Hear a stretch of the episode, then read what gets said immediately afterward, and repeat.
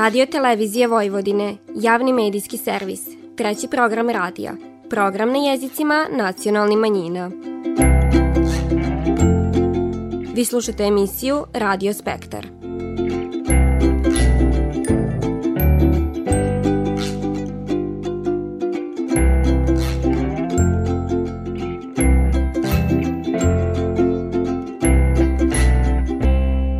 Lip pozdrav poštivani slušaoci, vi pratite program na bunjevačkom jeziku. 23. februar se obilužava je jedan od nacionalnih praznika Bunjevaca, dan izbora prvog nacionalnog savita, pa smo početak ovo nedeljne emisije izdvojili za divan s Nikolom Babićom, prvim predsjednikom Bunjevačkog nacionalnog savita koji je podilio svoje sjećanje na same početke institucionalnog okupljanja Bunjevaca. Posle tog predsjednik Bunjevačkog kola Dejan Parčetić divan je o planovima i aktivnostima ovog udruženja u 2022. godini, a u nastavku poslušajte o čemu je bilo riči na sidnici odbora za informisanje Bunjevačkog nacionalnog savita. Poslednji dio emisije posvećen je običajima na Debo četvrtak koji se rado čuvaju u Čonoplji i Somboru.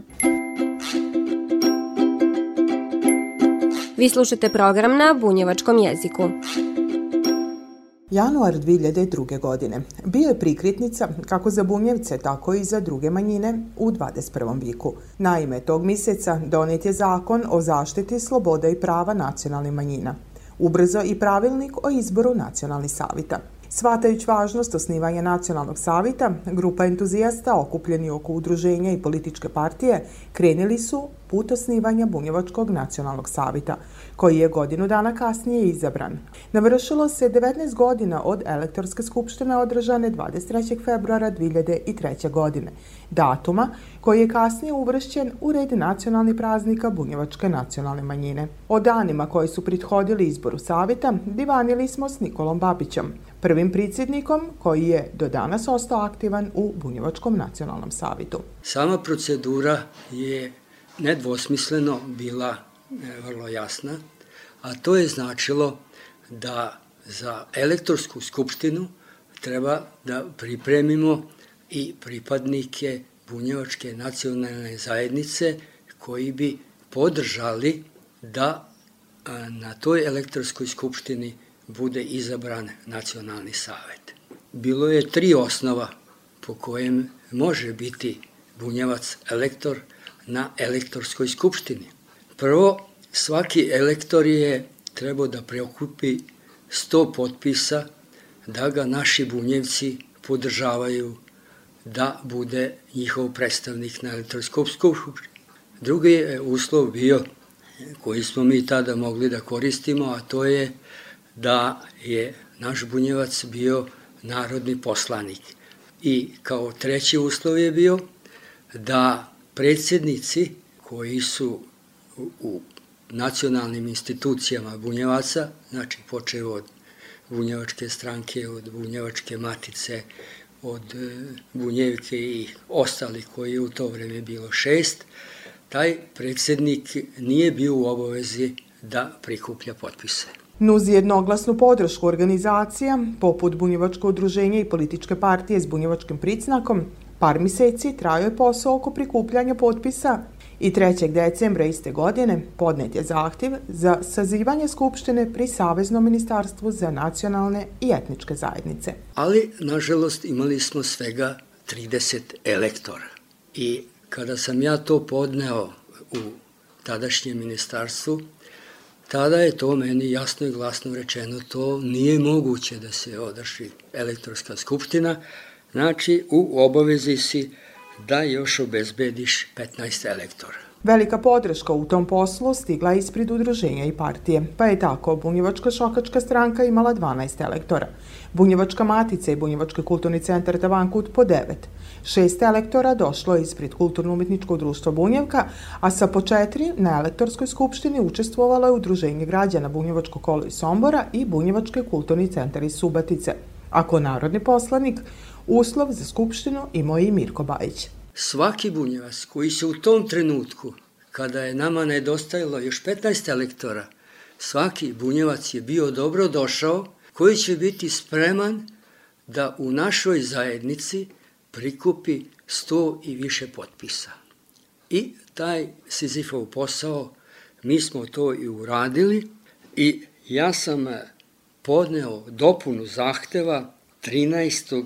i 14. februara, gde je ta obaveza od 45 elektora bila ispunjena i tada sam dobio i potvrdu da se može održati elektorska skupština. Svi 45 elektora podjednako je zaslužno za odazivanje na Skupštinu, jer ispostavit će se kasnije, bio je to drugi prilomni trenutak novije istorije u bunjevačkoj zajednici. Ti elektori, 38 među kojima sam javio, mi smo skupili i imali smo 4308 znači pripadnika Bunjevačke nacionalne zajednice je dalo svoje potpise za svoje elektore. Znači, to je bio jedan skup na skupštini sa ovih 45 elektora koji je stvarno mogao da verifikuje najznačajnija dokumenta koji su u interesu nas bunjevaca. Koju sam ja odgovornost na sebe preuzeo kad sam otišao u ministarstvo i kad sam rekao ja više od 45 nemam. Kaže Nikola, ako ti jedan ne dođe i ako se jedan razboli, nemaš mogućnosti da održiš skupštinu. Ja sam u to vreme, ne baš sa puno razmišljanja, rekao tadašnjem tamo sekretaru, rekao ja to moram da uradim. I tada je počela trka, pošto je on zakazao za 23. februar, da taj 23. februar budemo svi živi i zdravi i da svi damo svoje učešće na toj skupštini. Elektorska skupština uspješno je održana 23. februara 2003. godine. Pricidavali su Nikola Babić, ko nosilac inicijative, te Đuro Bošnjak, ko najstariji elektor i Stela Bukvić. A izborom 21 člana osnovan je prvi nacionalni savjet Bunjevačke nacionalne manjine. Konstitutivna sidnica održana je u aprilu iste godine na kojoj je Nikola Babić izabran za prvog predsjednika, Đuro Bošnjak za potpredsjednika, Saša Bošnjak za predsjednika izvršnog odbora, a Mirjana Savanov za predsjednicu odbora za obrazovanje. Bili smo u obavezi da održimo još jednu konstitutivnu sednicu koju smo održali u julu mesecu i tada smo imali spremno da uđemo u proceduru da posle te konstitutivne sednice i da budemo verifikovani kao nacionalni savet od strane Ministarstva za nacionalne i etničke zajednice. To smo mi i uradili i praktično od polovine jula 2003. godine Nacionalni savet je počeo da funkcioniše. Izborom nacionalnog savita Bunjevci su postali priznata nacionalna manjina u državi Srbiji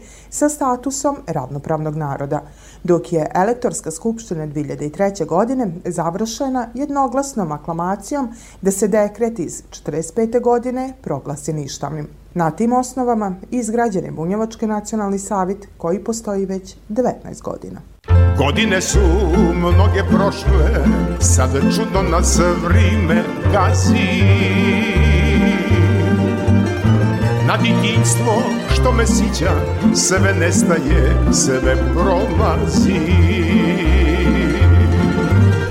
Na ditinstvo što me sića, sve nestaje, sve prolazi. Da li da pivam ili da plačem ili da stare slike gledam. Ti ostaše dani mnogi, dani moji bosonogi Ti ostaše dani mnogi, dani moji bosonogi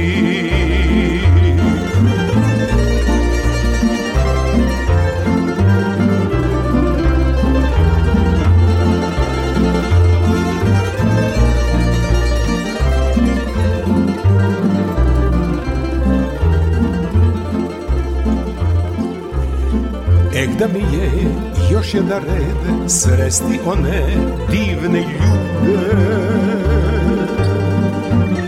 Što su znale svakog jutra ptice pismom da ih bude.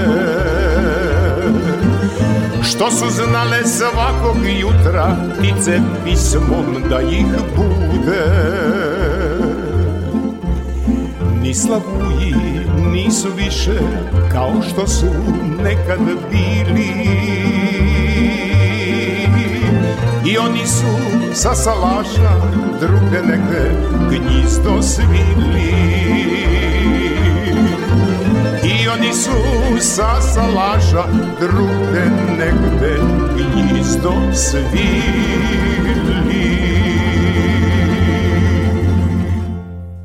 Najstarije udruženje u Somborskoj varoši je s bunjevačkim priznakom Udruženje građana Bunjevačko kolo i ove godine će za svoje članove, a svakako i sugrađene, pripraviti bogat i zanimljiv program kroz već tradicionalne manifestacije. Prid zajednicom je odgovoran posao jer sve do sad ostvareno potrebno je očuvati i raditi na kvalitetu programskih sadržaja, naglasio je predsjednik udruženja Dejan Parčetić. Kao i svake godine, Somborskoj publici, odnosno Somborskim bunjevicima, Bunjevačko kolo sprema raznovrsne programe.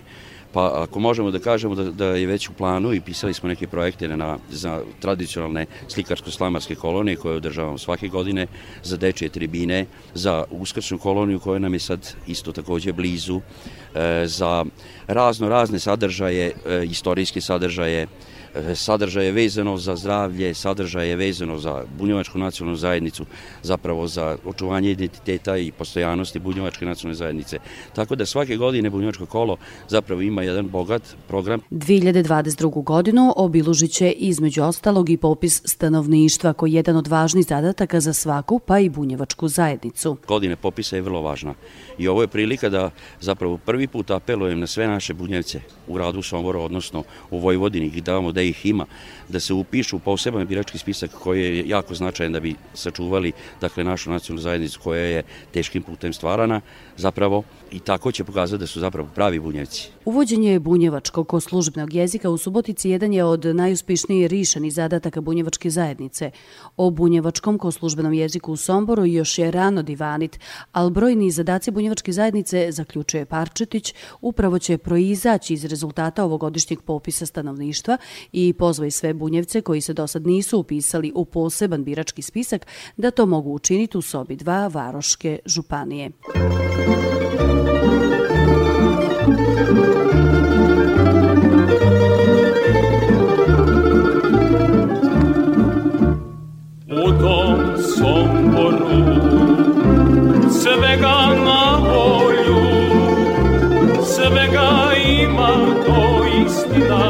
pa i žene piju vina u tom somboru. Svega ima to istina pa i žene piju vina u tom somboru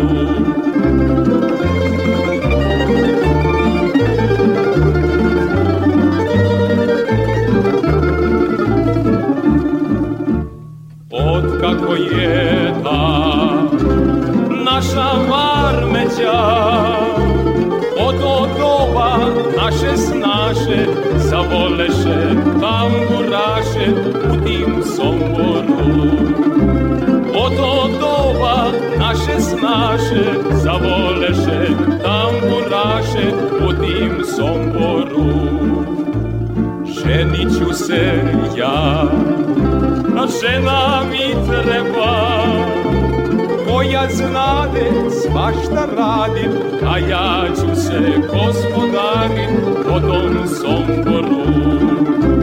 Koja znade dobro radi, a ja ću se gospodari po tom somboru. Vi slušate program na bunjevačkom jeziku. U prošloj petak održana je sidnica odbora za informisanje u Bunjevačkom nacionalnom savitu, na kojoj je u okviru dnevnog reda analiziran rad medija na bunjevačkom jeziku na osnovu izvištaja urednika isti. Kako je tom prilikom istako predsjednik odbora za informisanje Siniša Tikvicki, imajući u vidu godinu koja je iza nas i sve poteškoće koje su je pratile, informisanje na nivou koji je očekivan. Svi planirani zadaci su urađeni, znači i što se tiče konkursa i što se tiče redovnih aktivnosti, sve je urađeno po planu, čak sve više i više od toga, tako da mogu ja da izrazim kao predsjednik odbora, mogu da izrazim veliko, veliko zadovoljstvo postignutim rezultatima. A to je urađeno prvenstveno radnom stručnog novinarskog tima u svim ovim redakcijama, da kažem. Analiziran je rad novinsko-izdavačke ustanove Bunjevački informativni centar, Bunjevačkog medija centra iz Subatice i Sombora, Bunjevačke matice, Bunjevačkog kulturnog centra Novi Sad i Bunjevačkog omladinskog centra. Rič je o štampanim i elektronskim medijima, a u perspektivi postoje ideje koje tek treba realizovati. Izrada novog sajta ovaj, najvećeg portala Bunjevci, ali o tom potom to će biti neka druga. Nuz sredstva iz pokrajine, rad na informisanju upotpunjiva se konkurisanjem na projekte, a odbor za informisanje nada se dobrim rezultatima konkursa i u ovoj godini.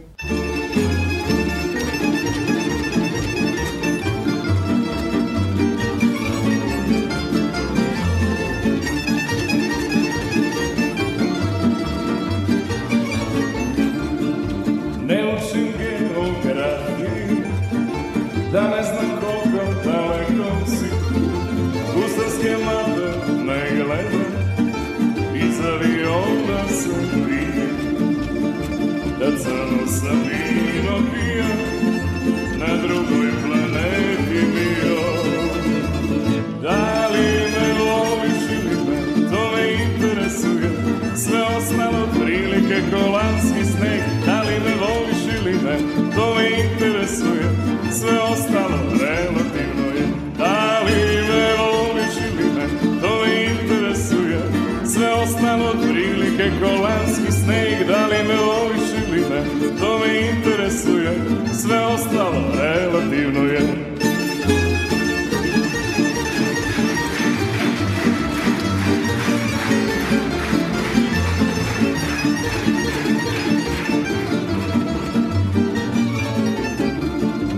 Ne čitam novine, ne, ne, i TV ne uključuje, ne kopčam se na internet. I briga me za celi svet. Jer crno sam vino pio, na drugoj planeti bio. Da li me voliš ili ne, to me interesuje, sve ostalo prilike kolanski sneg, da li me voliš ili ne, to me interesuje, sve ostalo relativno je. Da li me voliš ili ne, to me interesuje, sve ostalo prilike kolanski sneg, da li me voliš ili ne, to me interesuje, sve ostalo. Poklade su lipi običaji, kratko traju, ali se dugo pamte, kaže se i u pismi, pa tako i u čonoplji. Među bunjevačkim familijama s radošću se čuvaju adeti počev od debelog četvrtka, kad se po tradiciji u familijama pripravljalo bogato filovane gibanice makom, orasima, višnjama, jel čokoladom. Program za ovu priliku i druženje pripravili su najmlađi, članovi čonopljanske bunjevačke sekcije. Teodora Jozić. Već mnogo godina ide idem na dužijanca i oblačim se u nošnje i e, mnogo mi se sviđa bunjevačka sekcija. Matija Bakić. Svakog petka imamo čas, čas bunjevačkog i tamo se svi dobro družimo. Lea Bogničar. Družimo se sa drugarima za debo četvrtak zato što pravimo i gibanice Druženje svako lipim i slatkim povodom prilika su da se stariji pocite i mladima prinesu ono kako su se kad god provodili u pokladno vrime. O čem više divani Marija Bošnjak iz Male Bosne. Nije neki crkveni obred, nego je samo narodni običaj koji su zadržali naši bunjevci i narodi koji žive zajedno sa njima. Prema Subotici taj deo, kod nas na debu četvrtak je fanki, obavezno su fanki i devet puta da se mora ist. E uz te fanke malo i divenice, da ne bi bilo slučajno soparno ili da ne bi malo kalirali koju kilu izgubili ili nešto.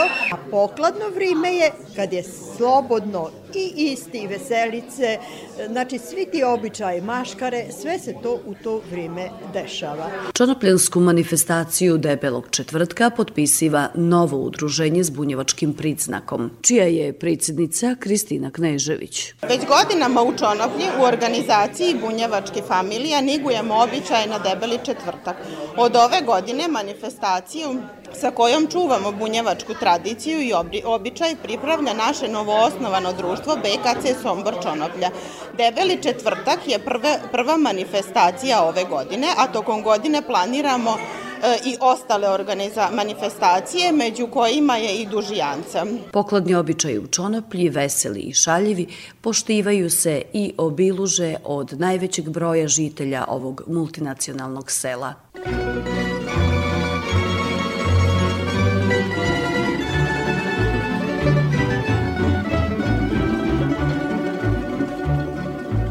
Govori se da me varaš I da ćeš me ostaviti.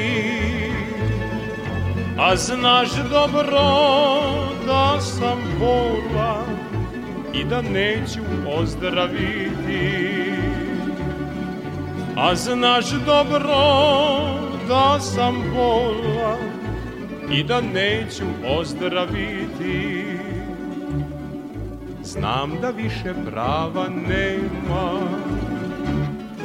Na te tvoje oči crne.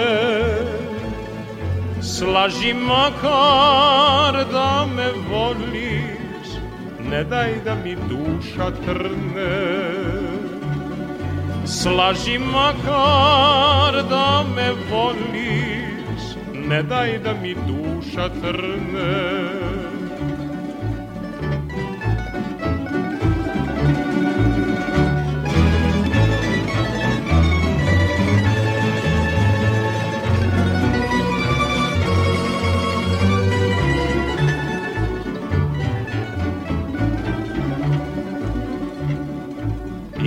opet ić u kolo Dolazit će polivači Pivaće te pisme stare Pratit će vas tamburaši. Pivaće te pisme stare Pratit će vas tamburaši. A nediljom kad se šetaš Šuška će na tebi svila. Sigurno ćeš zaboravit Da si kad god moja bila.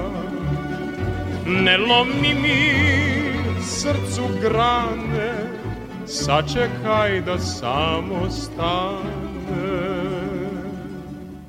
Čajanka na dan debelog četvrtka u Somborskom bunjevačkom kolu okupila i punu salu čeljadi. Debo jel debeli, a zapravo lakom i pokladni četvrtak pun je šale, divana i radosti kako već i dolikuje pokladnim običajima. Sića se Franja Parčetić, član bunjevačkog kola. Naši stari su uvijek divanili, poklade su i ludi su dani. Tako i ovo znači, uvijek su se stvarale neke, neke šale i neko s tim da je, da je preloje u subatu, pa nedilja, e, drugi dan poklada, pa po nediljak, treći dan, pa utorak i čista srida. Poklade su posebno obilužene i tradicionalnim jilima, podsjeća na to Ilonka Bogišić. Poklade su posebno bile jer se onda mora dobro jesti pošto će biti post i sve masno da bude.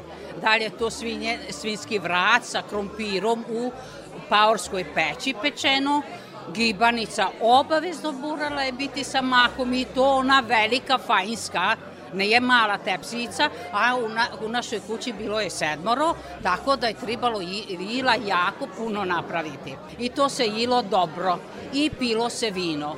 Došla je subota, mi smo morali krempitu praviti, jer nije bilo onda frižidera, a onda je bilo jako dobro vrime, baš zato bilo je ladno i onda se napravi krempita i u pridnju sobu se ostavi koja je ladna i niko ne ulazi u njoj. Onda smo u ponediljak pravili kiflice sa salom, a obavezno sa šljivama pekmez je bio. Program Čajanke ulipšan je nastupom gitariste Slobodana Dančulovića i gostovanjem najmlađi članova Čonopljanske bunjevačke sekcije. O radu sekcije bunjevačkog u Čonoplji divani mlada članica Martina Marton. Jako je zanimljivo i naravno nastavit ću da ovo radim u narednih godinama. Svi moji mlađi drugari su jako zainteresovani za bunjevačke sekcije, za bunjevački jezik, za sve što veže za bunjevce. Da su poklade i debo četvrtak manifestacija vridna pomena nalazimo i u staroj periodiki, tako i list Neven s kraja 19. vika izveštava svoje čitaoce. Podsjetio nas je Antun Petrović. Oni su se obično održavali u momačkim ili divojačkim udruženjima. Znači tu su bile predstave, obično su tu bile jednočinke, vrlo onog nekog simpatičnog karaktera, šaljivog, dovitljivog i naravno deklemacije, kako kažu.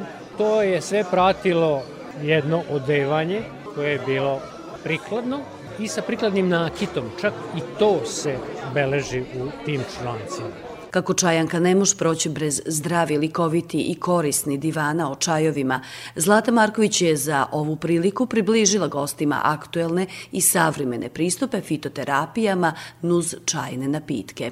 Najpristupatniji čajevi za detoksikaciju tela kopriva, na primjer kopriva e, maslača koji možemo da nađemo na našim livadama u baštama.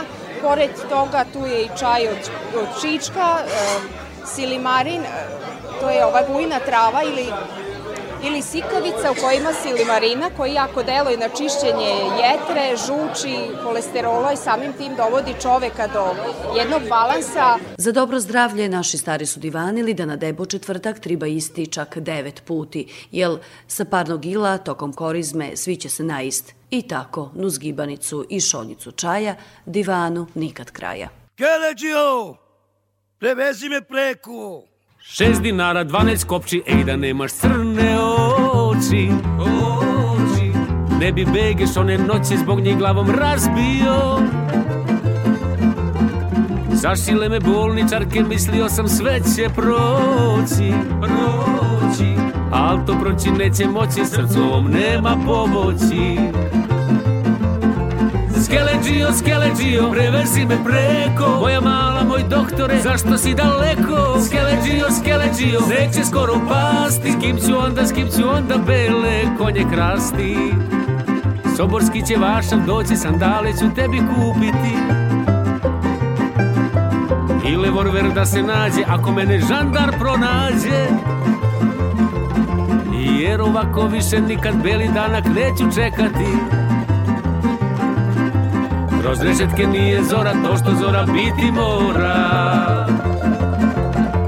Skeleđio, skeleđio, prevezi me preko. Moja mala, moj doktore, zašto si daleko? Skeleđio, skeleđio, neće skoro pasti. Kim ću onda, s kim ću onda bele konje krasti? Da popravljam kišobrane, umem rode, ali neću. I sa mečkom po drumovi, mene više nećeš videti kanal ću prim da bacim jer polovnu neću sreću. Nek već jedno meni svane da ja živim s druge strane. Skeleđio, prevezi me preko moja mala Zašto si daleko, skeleđio, sneg će opet pasti S kim ću onda bele konje krasti Skeleđio, skeleđio, prevezi me preko. Moja mala, moj doktore, zašto si daleko? Skeleđio, skeleđio, neće skoro pasti. S kim ću onda, s kim ću onda bele konje krasti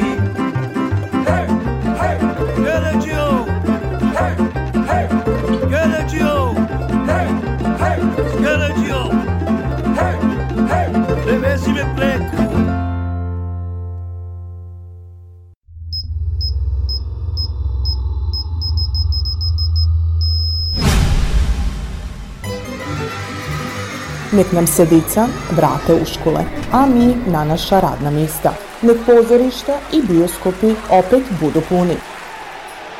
Nek navijamo iz sve glasa. I pivamo iz sve snage.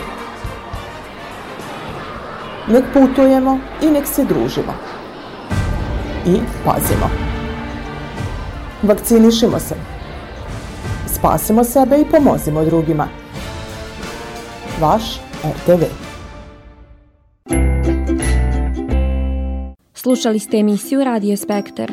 Slušajte nas petkom posli podne od 14 časova i 15 minuta do 14 časova i 45 minuta na radio talasima 100 MHz trećeg programa radija Radio Televizije Vojvodine. Ovo izdanje su za vas pripravile novinarke redakcije emisije Radio Spektar, Nataša Stantić i Ružica Parčetić.